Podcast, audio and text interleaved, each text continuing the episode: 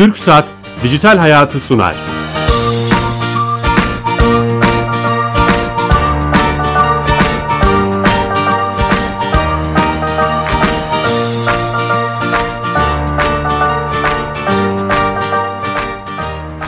Herkese merhaba. TRT Radyo 1 mikrofonlarında teknoloji, internet ve sosyal medyanın hayatımızı etkilerini konuştuğumuz Dijital Hayat programına hoş geldiniz. Her cuma saat 15.30'da bir konu, bir konukla devam ediyoruz. Bu hafta e, çok saygı duyduğum, e, bizim gibi kendi şapkalarıyla gündem yapmaya çalıştığı e, ülkemizde e, bir abimiz, dostumuz, e, birçok şapkası var. Birazdan anons edeceğim. Doğan Ufuk Güneş Bey ile beyefendiyiz. Beyefendi ile beraberiz. Kendisi Yazılım Sanayicileri Derneği Yönetim Kurulu Başkanı. Aynı zamanda Korgun Yazılım Yönetim Kurulu Başkanı. Birçok şapkası var. Ee, Doğan Bey hoş geldiniz. Hoş bulduk. Çok teşekkür ederim. Nasılsınız? Sağ olun. Sizler nasılsınız? Sizi teşekkür ederiz. Yok. Siz de bizim gibi e, aslında bu konuları e, gündem yapmaya çalışan, ülkenin gündemine sokmaya çalışan birisiniz. E, o anlamda e, çok memnunum. Zaman ayırdınız, buraya geldiniz, stüdyomuzda konuk oldunuz. Yazılımı konuşacağız ama sizin sözünüzde ben hep e, bu konuyu her röportajınızda, sosyal medyada olsun, geleneksel medyada olsun yeni petrol yazılım diyorsunuz. E, bunu konuşacağız. Bu ne demek? Yazılımın günümüzdeki değeri, önemi, vizyonu, neler ifade ettiğini. Ama öncesinde sponsorumuz TürkSat. Sağ olsunlar bize 120 hafta oldu. 120 haftadır destek veriyorlar. TürkSat biliyorsunuz Türkiye Gov.tr'yi E-Devlet kapısını yapan değerli kamu kurumumuz. Efendim? Değerli bir, değerli bir kurum. Evet. Hem bizi hem kamuyu dönüş, dönüştürmeye çalışıyor. Oraya bağlanıyoruz. Orada e, teknik arkadaşımız var. Uzman direktör Sami Yenice. Her hafta bize bir servisi özelliği anlatıyor. Sami Bey hatta sanırım. Sami Bey. Bilal Bey iyi yayınlar. Alo. Bilal Bey iyi yayınlar. Nasıl, nasılsınız? Teşekkür ederim sağ olun. Sizler nasılsınız? Sağ olun. Bu hafta hangi özelliği bize anlatacaksınız? Evet bu hafta hani yeni bir özellik e, veya yeni bir hizmetten ziyade e, devlet kapısındaki hizmetlere nasıl erişiyoruz, nasıl kullanıyoruz ondan bahsetmek istiyorum. Çok iyi olur. Bildiğiniz gibi devlet kapısı kamu kurumu hizmetlerinin vatandaşlar tarafından tek bir noktadan güvenli bir şekilde kullanıldığı bir platform. E, hizmetleri kullanabilmeniz için Türkiye Gov.tr'ye giriş yapmanız gerekiyor. E, giriş yapma yöntemlerimiz var. E-Devlet kapısına nasıl giriş yapabiliriz? Bunlardan bir tanesi E-Devlet şifresi. PTT'lerden almış olduğunuz şifrelerle, PTT şubelerinden almış olduğunuz şifrelerle E-Devlet kapısına giriş yapabilirsiniz. Bunun dışında e, mobil imza ve elektronik imzayla da E-Devlet kapısına giriş yapmak mümkün. Ayrıca yeni kimlik kartlarımız, yeni çipli kimlik kartlarımızla da E-Devlet kapısına giriş yapabiliyorsunuz ve hizmetleri kullanabiliyorsunuz. Ayrıca bir yenilik daha eklemiştik. E, gene programımız vasıtasıyla duyurmuştuk. Online bankacılık, elektronik bankacılık kullanılan e, vatandaşlarımız, kullanıcılarımız da bankalarına giriş yaptıktan sonra E-Devlet kapısına otomatik olarak giriş yapmış olarak geri dönmekteler. Bu yöntemlerle E-Devlet kapısındaki 1945 adet elektronik hizmete ulaşmak mümkün. 1945 hizmet mi oldu? Evet. Evet. 2000 ne zaman olacak? Ee, çok az kaldı herhalde önümüzdeki haftalarda. Ee, 2000 hizmeti de buradan duyuruyor oluruz. Tamam inşallah. Tüm ekibe selamlar. Çok teşekkürler. Ben teşekkür ederim. İyi yayınlar. Sağ olun. Sağ olun. Kolay gelsin. Evet TürkSat'a da bağlandık. E, kapıyı E-Devlet'i konuştuk. Gurur kaynağımız olan bir proje. Doğru. E, bu çok proje içinde e, eleştirebileceğimiz çok şey vardır ama yani Türkiye Gov.tr siz çok yakından biliyorsunuz çünkü hı hı. süreçleri. İyi çalıştıklarını düşünüyorum. Siz ne dersiniz hani kısa bir böyle? Ee, şöyle söyleyeyim yani E-Devlet projesinde çok önemli bir adım burası. Ee, E-Devlet neden önemli? Ee, bir kere dijitalleşme ve dijital ekonomi diye bir e, çağa gidiyoruz. Artık bilgi ekonomisine gidiyoruz.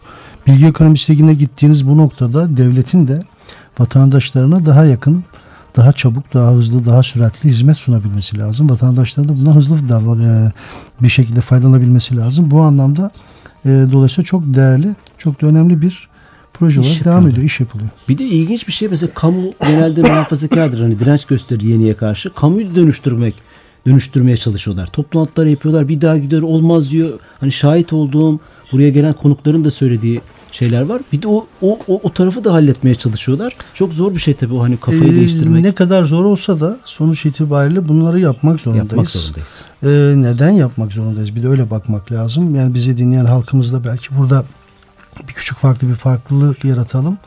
Ee, dünya artık tamamen bilgi ve bilgiden oluşan bir ekonomi düzene doğru gidiyor.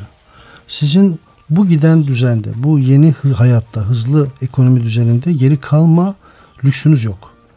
Bu geri kalma lüksünüzün olmadığı anda sizin teknolojik olarak birçok düzenlemenizi yapmanız lazım. İşte tam da bu noktada sizin belki de başlangıçta anonsa söylediğiniz yazılım, Yazılım devreye giriyor. Aslında bir giriş yapmış olduk.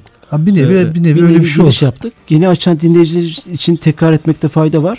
Yazılım Sanayicileri Derneği Başkanı Doğan Ufuk Güneş. Ama daha öncesinde bu konuları dert etmiş birisi olarak konuğumuz yeni petrol yazılım mı onun ifadesiyle yazılımı konuşacağız. Yeni petrol yazılım mı? Ee, evet hatta şöyle diyebiliriz. Yeni enerji kaynağı yazılım. Yeni enerji Ener- kaynağı. Yeni enerji kaynağı. Yani petrolden de öteye. Neden? Şimdi e, şuna bakalım. E, yazılım nedir diye bana bazen soruyorlar. Daha sorusu artık bu soru biraz azaldı ama önceden Azaldı daha da, ama değil daha mi? da çok sorarlardı. hani ne yapıyorsunuz siz? Ne yazıyorsunuz? Hatta roman mı yazıyorsunuz diyenler vardı. Çok şükür şimdi artık ülkemizde yazılımın bilinirliği arttı ve önemi de arttı. Ee, aslında yazılım nedir denildiği zaman şu. Ee, yazılım hayatımızın her noktasına değen teknoloji dediğimiz o teknolojinin sinir uçları. Sinir uçları. Sinir uçları. Her noktasına değen teknolojinin sinir uçları yazılım.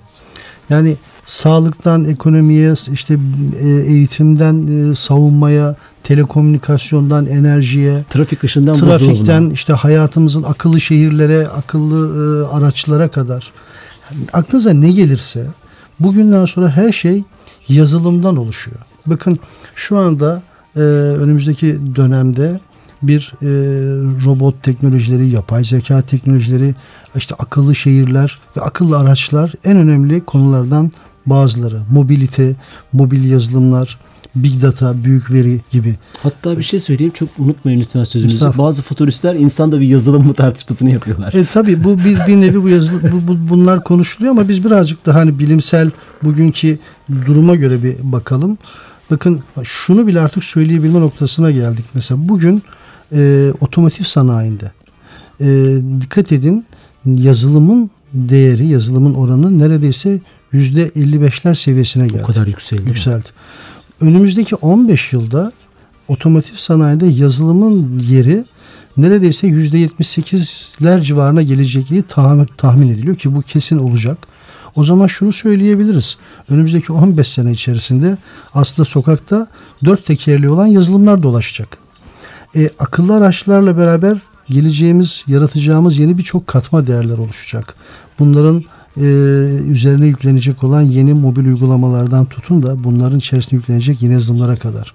Şehir hayatımızda e, akıllı binalarda, akıllı hastanelerde, akıllı okullarda pek çok yeni yazılımlar gerçekleşecek. Bunların üreteceği büyük veriler, büyük datalar, bu datalarla beraber yaratılacak yeni ekonomik katma değerler.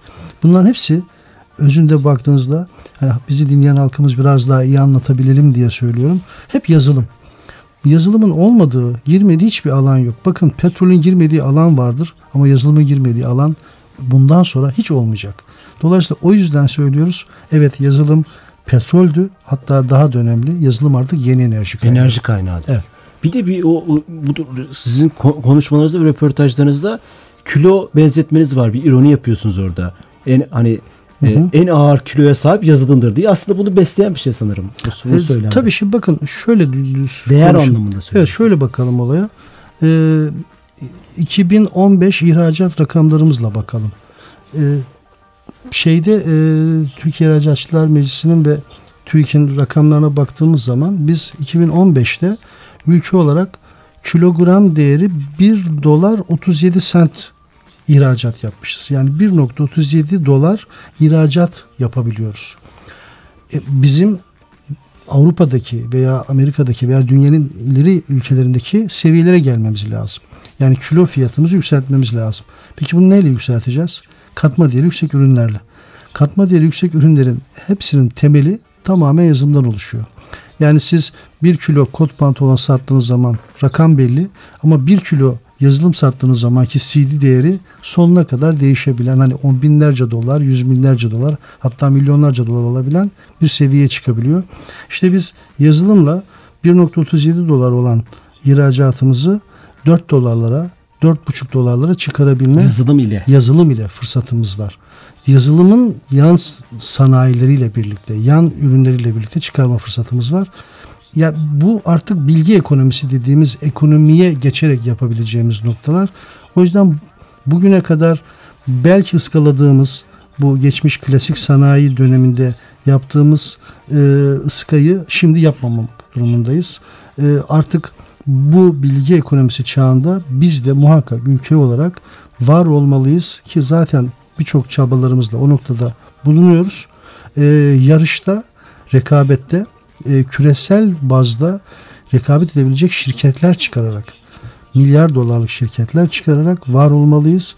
Aynı zamanda da ülke ve devlet olarak da yapımızı ona döndürerek var olmalıyız. O zaman geleceğimiz çok daha e, verimli, çok daha güzel olacak. Ama bunun öncesinde sanırım şey hani siz de söylüyorsunuz bilmek önemli. Evet. Yani bunu bilmek hani böyle bir dünyanın olduğundan farkında olmak, Hı hı. vizyon sahibi olmak. Sonra ne yapılacaklara karar vermek. Peki o bilinirlik noktasında hani biz di- dinleyicilerimize neler söylersiniz? Hani o yazılımın önemiyle alakalı. Mesela en çok şundan bahsediliyor. Facebook'ta bir şeker oyunu yapmışlar 7 milyar dolar. Hı hı. Ama bugün işte bizim hani 7 milyarlık bir kurumumuz var mı? Hı hı. E, e, satabileceğimiz hani bugün talip olsalar. Bir şeker patlatma oyunu. E, bu da bir yazılım sonuçta. Evet. E, hani bu böyle örneklerle bir vizyon çizilebilir mi? Bir, Bakın bir bilinirlik. o zaman şöyle şöyle gidelim. Ya şimdi bugün e, burada e, herhalde isim zikredebiliyor muyuz? Tabii, tabii, tabii, uygulamaların? evet, Tamam. Varsayalım ki bir WhatsApp ele alalım. Şimdi bugün WhatsApp kurulduğu zaman 3 tane mühendisle kuruldu. Satıldığı zaman 19 milyar de, dolar değeriyle satıldığı zaman 33 tane mühendise ulaşmıştı. Bakın 33 tane mühendisi vardı. Hiç pazarlama elemanı yoktu. Yani marketing elemanı yoktu. İletişim elemanı yoktu. Ee, satın alma elemanı yoktu. Sadece 33 mühendisten oluşuyordu ve o 33 mü- mühendis 19 milyar dolar değer yarattı. İnanılmaz Şimdi bir şey. bu klasik ekonomiyle açıklanabilecek bir yaklaşım değil. Yani bunu Adam Smith ekonomisiyle açıklayamazsınız. İfade edebiliyorum. Çünkü orada ne vardır? Orada e, kaynaklar kısıtlıdır. Kaynakları verimli kullanmak zorundasınız. Ama bilgi çağında, bilgi ekonomisinde kısıtlı kaynak diye bir şey yok. Çünkü bilgi verdikçe büyüyor. Siz başkasına veriyorsunuz, büyüyor. Size tekrar geldiği zaman 3 oluyor. Değil mi? Sürekli büyüyen bir şey. O zaman kıt kaynak yok. Demek ki artık Adam Smith ekonomisinin, Keynesian ekonominin konumlarının değiştiği bir dünyaya gidiyoruz. Şimdi bu bilgi ekonomisinde bugün WhatsApp 19 milyar dolara satıldı ama aslında bir başka değer üretti. Bugün dikkat ederseniz orada 450 milyon kişi telefonlarıyla var. Aslında farkında değiliz belki ama söyleyelim. WhatsApp dünyanın belki de en büyük telekom operatörü. China Telekom'dan sonra ikinci büyük operatör. Şimdi neyi, niye yakaladığımızı anlatabiliyor muyum? evet aynen. Bir tanesi bu. Bakın yine bir başka noktaya gidelim. Ee, şu an e, Amerika'da e, kognitif kompütür üzerine çok önemli çalışmalar yapılıyor. Yapay zeka ve robot teknolojileri üzerine gidiyor insanlık. Şimdi mesela bu yapay zekada büyük üretilen verilerin çok hızlı bir şekilde harmanlanması gerekiyor. Bunun için de çok önemli, çok iyi kompütürlerin yani süper kompütür dediğimiz Hızlı kompütür. hızlı kompütürlerin gündemi başladı. Şimdi bundan da bir ötesi var. Kognitif kompütür dediğimiz yani bilişsel bilişim dediğimiz noktaya gidiyoruz. Bakın bu, bugün 64 ya şöyle öne anlatalım. İnsan beyni 256K'lık sinapsle e, nöronlar arasında işlem yapar. Çok derin konudur. Detaya girmeden anlatmak için bu kadar kısa Kapasitesi keselim. 256 Yok birim kapasitesi değil. Hani işlemsel Hız, ha, işlem işlemsel yapma operasyonu. Şimdi şu anda Amerika'da ismini vermek istemiyorum. Bir laboratuvarda üretilen kompütür 64 milyar sinapsle işlem yapıyordu. Bunu önümüzdeki yıl 100 trilyon sinapse çıkarıyorlar. 100 trilyon sinapsle nöronlar arasında işlem yapabilir hale çıkarıyorlar. Bunun için de 6 milyar dolarlık ARGE yaptılar. Şimdi bu Ne geldiğimiz demek bu? Şimdi bakın bu ne demek? Bu üretebileceğiniz hangi data olursa olsun bunu çok hızlı bir şekilde işlemek demek. Bunu çok hızlı bir şekilde işleyen ani karar alabilir ve bu ani kararlarla her şeyi organize edebilir. Bu ani hızlı kararlarla birlikte siz çok daha farklı yazılımlar, çok daha farklı teknolojik değer, katma değer ürünler üretebilirsiniz. Ve o katma değerlerin borsa değerleri dolayısıyla daha farklı olacaktır değil mi? Doğru. O katma değerlerin finansal güçleri çok daha farklı olacaktır. O katma değerlerle sizin ekonominiz çok daha farklı yerlerde olacaktır. O ekonomik değerle de ülkenize yayacağınız refah seviyesi çok daha farklı yerlere götürecektir. İşte bilgi ekonomisi, işte yazılım, işte yeni enerji dediğimiz şey tam da bu. Tam da buradan başlıyor. Ee, günümüzdeki gelmiş olduğumuz noktada artık yazılımı konuşmak bile gereksiz. Yazılımın ötesinde, yazılımın daha da ötesine geçip bunun pek çok alanda nasıl ülke çapında gençlerimize, üniversitelerimize, iş alanımıza, Sanayiye. sanayimize götürebileceğimize bakmamız lazım. Bakın biz ülke olarak inşaatla e, çok önemli bir takım yerlere geldik. Çok kaliteli, çok iyi inşaat şirketlerimiz var. Dünyanın pek çok yerinde işler alıyorlar değil mi? Altyapı üst yapı şirketi. Altyapı, üst yapı artık yani çok uzmanlık alanları ve her yerde dünyanın her yerinde bizim inşaat şirketlerimiz gururla bayrağımızı dalgalandırıyor. Saygı duyuyoruz. Aynı şeyi emin olun biz inşaata yatırdığımız o sermayeyi bir parça yazılıma ve teknolojiye bu tarafa aktarabilsek biz dünyanın her tarafında inşaattan çok daha büyük değerler üretebilecek yeni bir sanayi yaratabiliriz.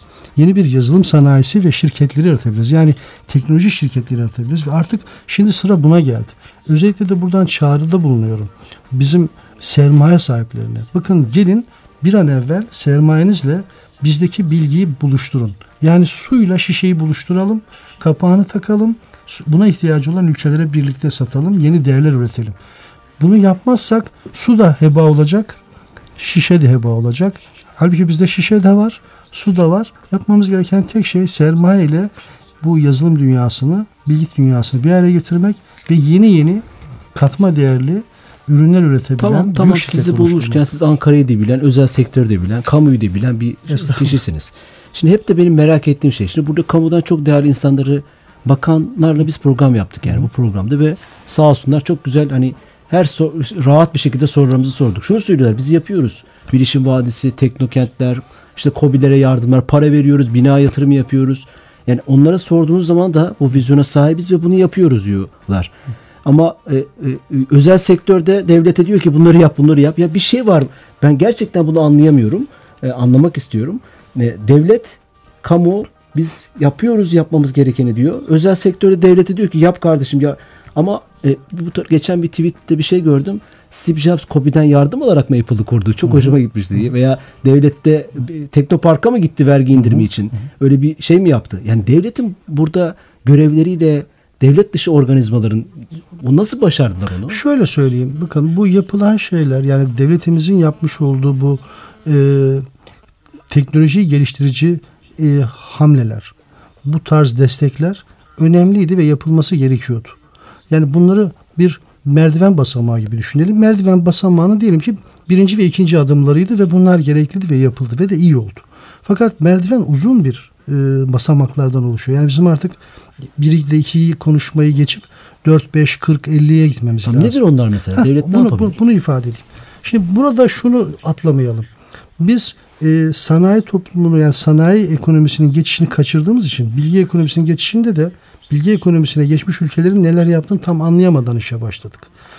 Mesela Silikon Vadisi'ni biz bir inşaat e, operasyonu gibi düşündük. Halbuki Silikon Vadisi inşaatlardan oluşmuş bir yer değil. Silikon Vadisi esasında bir kültür.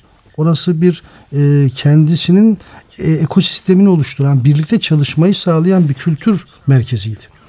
E, biz şimdi buna daha yeni başlıyoruz. Yani birlikte iş yapmaya.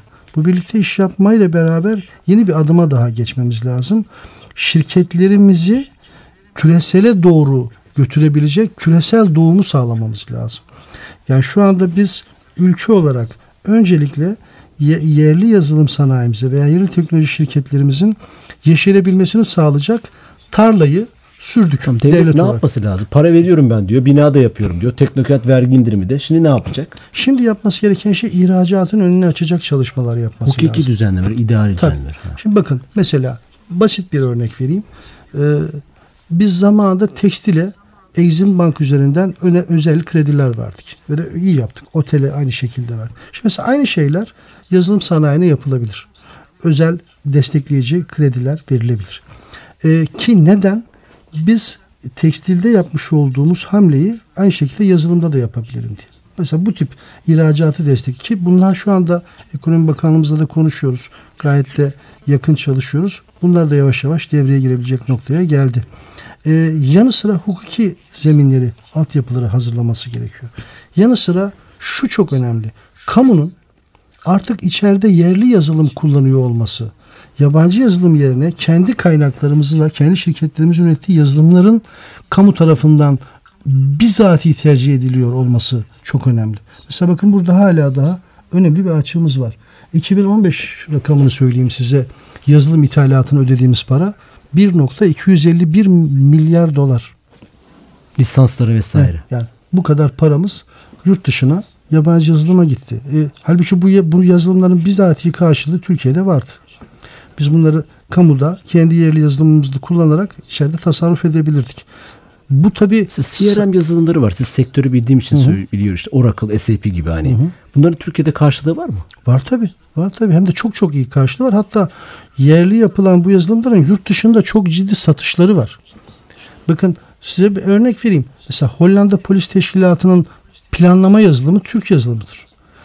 Polislerin hangi saatte nasıl göreve gideceği, nereye geleceği, ne yapacağı, ne edeceği bir Türk firmasının yapmış olduğu yazılımdır. Örnek işte atıyorum çok önemli bir hava yolunun operasyonel yazılımları tamamen Türk yazılımıdır. E biz içeride hala da Türkiye'de kendi yazılımımızı kullanmıyoruz. Bunun gibi daha yüzlerce örnek sayabilirim. Biz Türkiye'de 44 alt dalda yazılım üretiyoruz. Yani savunma sanayinden tutun sağlığa, enerjiden tutun eğitime, e, mobility'den tutun finansa. Bakın finans teknolojilerinde Türkiye dünyanın en ileri yazılımlarını üreten ülkedir. Bakın basit bir örnek vereyim size. Biz de cep telefonunuzdan halkımız bunu çok rahatlıkla hemen anlayacaktır. Cep telefonunuzdan bile yürürken EFT ya da havale yapabilirsiniz değil Mobil mi? Mobilden. bankacılık. Mobil bankacılık. Ve bastığınız anda da para neredeyse birkaç dakika içerisinde veya bilemediniz bir 10-15 dakika içerisinde karşı tarafa EFT ya da havale durumuna geçer. Doğru mu? Doğru. Bakın bunu Amerika'da 4 günde yaparsınız. Öyle mi? Evet. İspanya'da 2 günde yaparsınız. İngiltere'de 2 günde yaparsınız. Yani Avrupa'nın pek çok yerinde bu şekilde yaparsınız. Şimdi bu sistemleri uygulayıp yapabilmek mobil ödeme sistemleri de iyi bir bizim yerli yazılım sanayimizin yeteneği ve şunu bunları dünyaya satıyoruz. Mesela Amerika'da bugün hala daha gittiğiniz zaman pek çok eyalette kredi kartınızı çektiğiniz anda imza atarsınız. Şifre yoktur. Bu şifre operasyonları Türk yazılımlarıdır. Ve bunun gibi daha pek çok pek çok pek çok başarı özellik, hikayelerimiz de var. Tabii yani. birçok başarı hikayemiz var ve özellikle finansal teknolojilerde çok kaliteli yazılımlar üreten şirketlerimiz var. Ve bu şirketler şu anda çok ciddi yerlere çok önemli yazılımlar ihraç ediyorlar. Mesela bunların önünü açmak lazım. Bunun gibi birkaç şirketi özellikle devletin desteklemesi lazım dikeyde. Mesela bakın savunma sanayinde önemli bir şirketimizi destekleyerek e, insansız hava araçlarında çok önemli bir değer yarattık değil mi? 3-4 dünyada 3-4 gibi, evet. Gibi. Bunun gibi pek çok alanda mesela biz bunları şu anda savunma sanayinin içerisinde yerli yazılım sanayiyle savunma sanayini bir araya getirdik. İşte önemli şirketlerimizde ülke değeri üretebiliyoruz ama işte bunu şimdi diğer alanlara da yansıtmamız lazım. Mesela telekomda çok önemli değerler yaratabiliriz. İletişimde çok önemli değerler yaratabiliriz. Yani bizim aslında vizyonumuz şu Yazılım Sanayiciler Derneği olarak ve yazılımcılar olarak vizyonumuz çok net. Biz ülkemizi bu bölgede bilgi ve iletişim teknolojilerinde küresel merkez olacak bir güç haline getirmek istiyoruz. Önümüzdeki 10 yıl içerisinde. Eğer bunu yaparsak ne olacak? Küresel yaparsak, olmasak, bölgesel olsak bile bir adam. Bölgesel. Zaten dikkat edin bakın. Bölgesel bir güç olmasını sağlamak istiyoruz. Birinci vizyonumuz bu. Bunu yaptığımız zaman olacak olan şeyi söyleyeyim size. Çıkacak olan değer. En az 10 yıl sonra biz rahatlıkla 1 milyon gencimizi nitelikli bir şekilde burada istihdam ederiz. 1 milyon gencimizi sadece bu e, teknoloji şirketlerimizde istihdam eder hale geliriz. Buna inanın. Çünkü Hindistan bunu becerdi. Bakın şu anda Hindistan'da bilişim teknolojilerinde 3.6 milyon insan çalışıyor. Çok güçlü değil mi? Bakın 3.6 milyon. Biz neden yapamayalım ki? Yanı sıra 10 milyar dolar da minimum yazılım ihracatı yapacağımızı ifade ediyoruz. Bunları yaptığımız Hedef de koyuyorsunuz. Tabii hedef de koyuyoruz. Ki bu minimum hedef. Normalde dünya yazılım pazarının o, o döneme geldiğimiz zaman takribi değeri 5 trilyon dolarlar civarında olacak. Biz bunun sadece yüzde birini oynasak Değil mi? 50 milyar dolar yapar. Ya. Yani hesap ortada ve bunu yapabilecek mühendislik kalitemiz var, mühendislik gücümüz var. E, hiç ki biz bunun altına nitelikli ara elemanları da destekleyelim. Liselerimizden, meslek yüksek okullarımızdan ve üniversitelerimizden gençlerimizi bu noktaya doğru kanalize edelim. Onları iyi yetiştirelim. 10 yıllık 15 yıllık düzgün bir planla hem çok önemli bir bir istihdam şey daha hamlesi. Milli Eğitim Bakanlığı müfredata bunları koymasını da söyledi. Devletin Tabii, yapabilecekleri tabii, arasında Tabii. eklemiş oldunuz. Her yerde söylüyorum zaten. Ee, sağ olsunlar herkes artık dinlenildi. Ee, belki ilk Türkiye'deki söyleyenlerden birisiyim. İlk okulda daha birinci sınıfta itibaren algoritma dersinin algoritmanın ve kodlamanın kurulması gerektiğini dile getirdik. Şimdi diyoruz ki yani bunu bunun ötesi ta meslek yüksek okullarının çok iyi bir şekilde özellikle bilişim ve yazılım teknolojilerinde eleman yetiştirmesi lazım. Çünkü şirketlerimiz biz şirketlerimizde uçtuk gidiyoruz. Bizim bugünkü teknolojimize, bizim şirketlerimize uygun nitelikte personel yetiştirilmesi lazım. Evet bu her sektörün sorunu ama bizim çok farklı bir sorunumuz. Bunu da yaptığımız takdirde mühendislik gücümüzle nitelikli ara elemanı da birleştirdiğimiz zaman çok kıymette değerde şirketler üretiriz ve de büyük bir istihdam yaratırız. Bir şey söyleyeceğim. Söylediğiniz şeyle örtüştü aslında. Dediniz ki ilk başta yazılım tanıtırken ha- hayatın her alanda yazılım Tabii. dediniz. O zaman ilkokuldan başlayarak herkese bu minimum seviyede, temel seviyede bu şey verilebilir. Kodlama mı diyoruz? Vermek zorundayız. Vermek zorundayız. Bakın vermek zorundayız. Verilebilir diye. Bakın vermezsek ne olur? Ben diyorum ki önümüzdeki 15 sene içerisinde bir şekilde kodlamayı bilmeyen tıpkı okuma yazmayı bilmeyen konumuna düşecek. Bu dünya ölçeğinden konuşuyorum. Aslında buradaki kodlama dediğimiz şey algoritmik yaklaşım. Analitik düşünme. Analitik düşünme. Bu, bu, bu, bu yeteneği katmak durumundayız. Dünya bir başka yere gidiyor. Biz de oraya hazır olmak durumundayız. Bu anlamda söylüyorum. Bu ara şey bu kod yazma ile ilgili çok etkinlik belediyeler, STK'lar, dernekler Çok şükür çok mutluluk acayip özlüyorum. bir şey oldu. Böyle bir trend oldu. Evet, ben hep evet. şey Yani- yapıyorum. İyi bir şey bu anlamda o zaman. Valla ben çok mutlulukla izliyorum çünkü burada bir parça bir nebze de olsa katkımız olduysa, e, payımız olduysa e, bizim açımızdan büyük bir mutluluk. E, böylece işte çocuklarımız e, zaten onlar bu konuda mahir. Onlar zaten dikkat edin. Yani dünyasında biraz terse döndü. Artık büyükler çocuklar döndü. Onlar zaten bu işi yapıyorlardı ama önemli olan kullanıcı olarak kalmamaları. Onların da artık üretmeleri, çocuklarımız da üretim tarafında olmaları. Ve biz şirketlerimiz de geldiğimiz zaman üretim tarafı da yeterli değil. Teknolojinin sahibi tarafında olmamız lazım. Şimdi bakın tekstil zamanında bu hataya düştü. Biz tekstilde çok iyi üreten bir ülke konumundaydık. Bütün dünyanın en iyi şirketlerine biz burada zaten üretiyorduk. Değil mi? Hatırlarsınız. Evet, evet aynen öyle. Ama dikkat edin sadece çok iyi üreticiydik. Bazı şirketlerimiz marka değerinin ne olduğunu anladılar. Teknolojiye sahip olma noktasına gidip marka yarattılar. Ve onlar bugün devam edebiliyor. Ama daha sonra o yabancılar bizden üretim aldılar. Çin'e götürdüler. Bizim tekstil sanayimiz bugün ne halde biliyoruz. Çok güzel bir örnek. Şimdi bakın verdiniz. yazılım olarak şimdi o hataya düşmememiz lazım. Biz üretim yapıyoruz. Bizim mühendislik kalitemiz çok iyi. Biz bana inanmasınlar e, kul, e, şeyler, dinleyicilerimiz açsınlar iamtheworld.com'a baksınlar. Orada bizim mühendislik kalitemizi görürler. Biz Avrupa'da ikinci sıradayız. Dünyada çok önemli yerdeyiz. Yazılım ve şeyde bilişim, bilgisayar mühendisliği dalında. Dolayısıyla üretmekte bir sıkıntımız yok.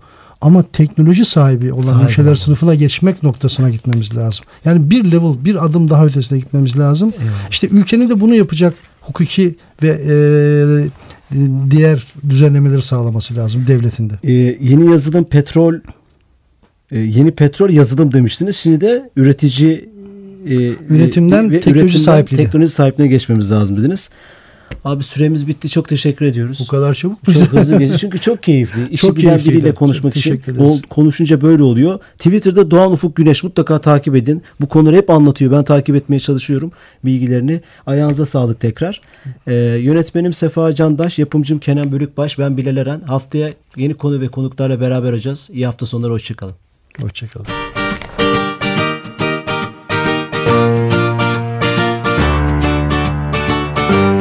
Türksat Dijital Hayatı sondu.